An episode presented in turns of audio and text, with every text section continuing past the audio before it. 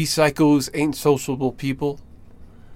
We suffer from multiple disorders and psychosis that we manage real good. It's just we are psycho. We got a job that requires you to be psycho.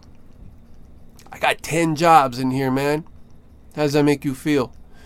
I have to write the music. I have to sound audio engineer. I have to promote the music. I have to edit the music. I have to sound quality check the music. I have to be like, okay, is this good? Is this not? I have to read all these freaking contracts. I have to one by one add these things until it turns you insane. Repetitiveness. I'm living insanity constantly with 50 tracks. We're going to do 50, ins- 50 things today, expecting a, a different result. Yes, because it's got different titles and this and that. But it's we do that at least once a month.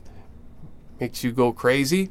But we force ourselves here because all the employees down there depend on my psycho ass to even do this crazy job because it requires me to uh try to connect all of these social accounts and be like, okay, I gotta be a brainiac here. I gotta think like a normal person, not a psycho. I gotta be like, uh, how can I get these ratings up? Ratings never used to be my end of the deal when before my second chance in life, I was a normal person who thought I was psycho, but no, now I'm truly living a psycho life.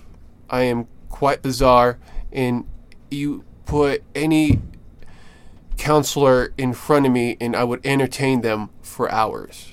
And they would love for me to be their guinea pig. And you know, I I'll opt out of that. Thank you for your services, uh, but no, thank you. I will I will pass on your product and your promotional material that you're trying to sell me. I have my own drugs at home. I would just like someone to talk to. That would be awesome. There's no need for you to put me on mind altering drugs such as cocaine that would take so long to build up in my system, and chances are it wouldn't expand in my life. I would become your client forever. And how can one get out of that when they've been sniffing the special powder for so long? I'm lucky that I was able to get out of that mental institution. Not one, many of them. And I was thrown into foster care in, into this bizarre life, thrown into a different school, thrown into like my mom gave me up to the state. It, it is all this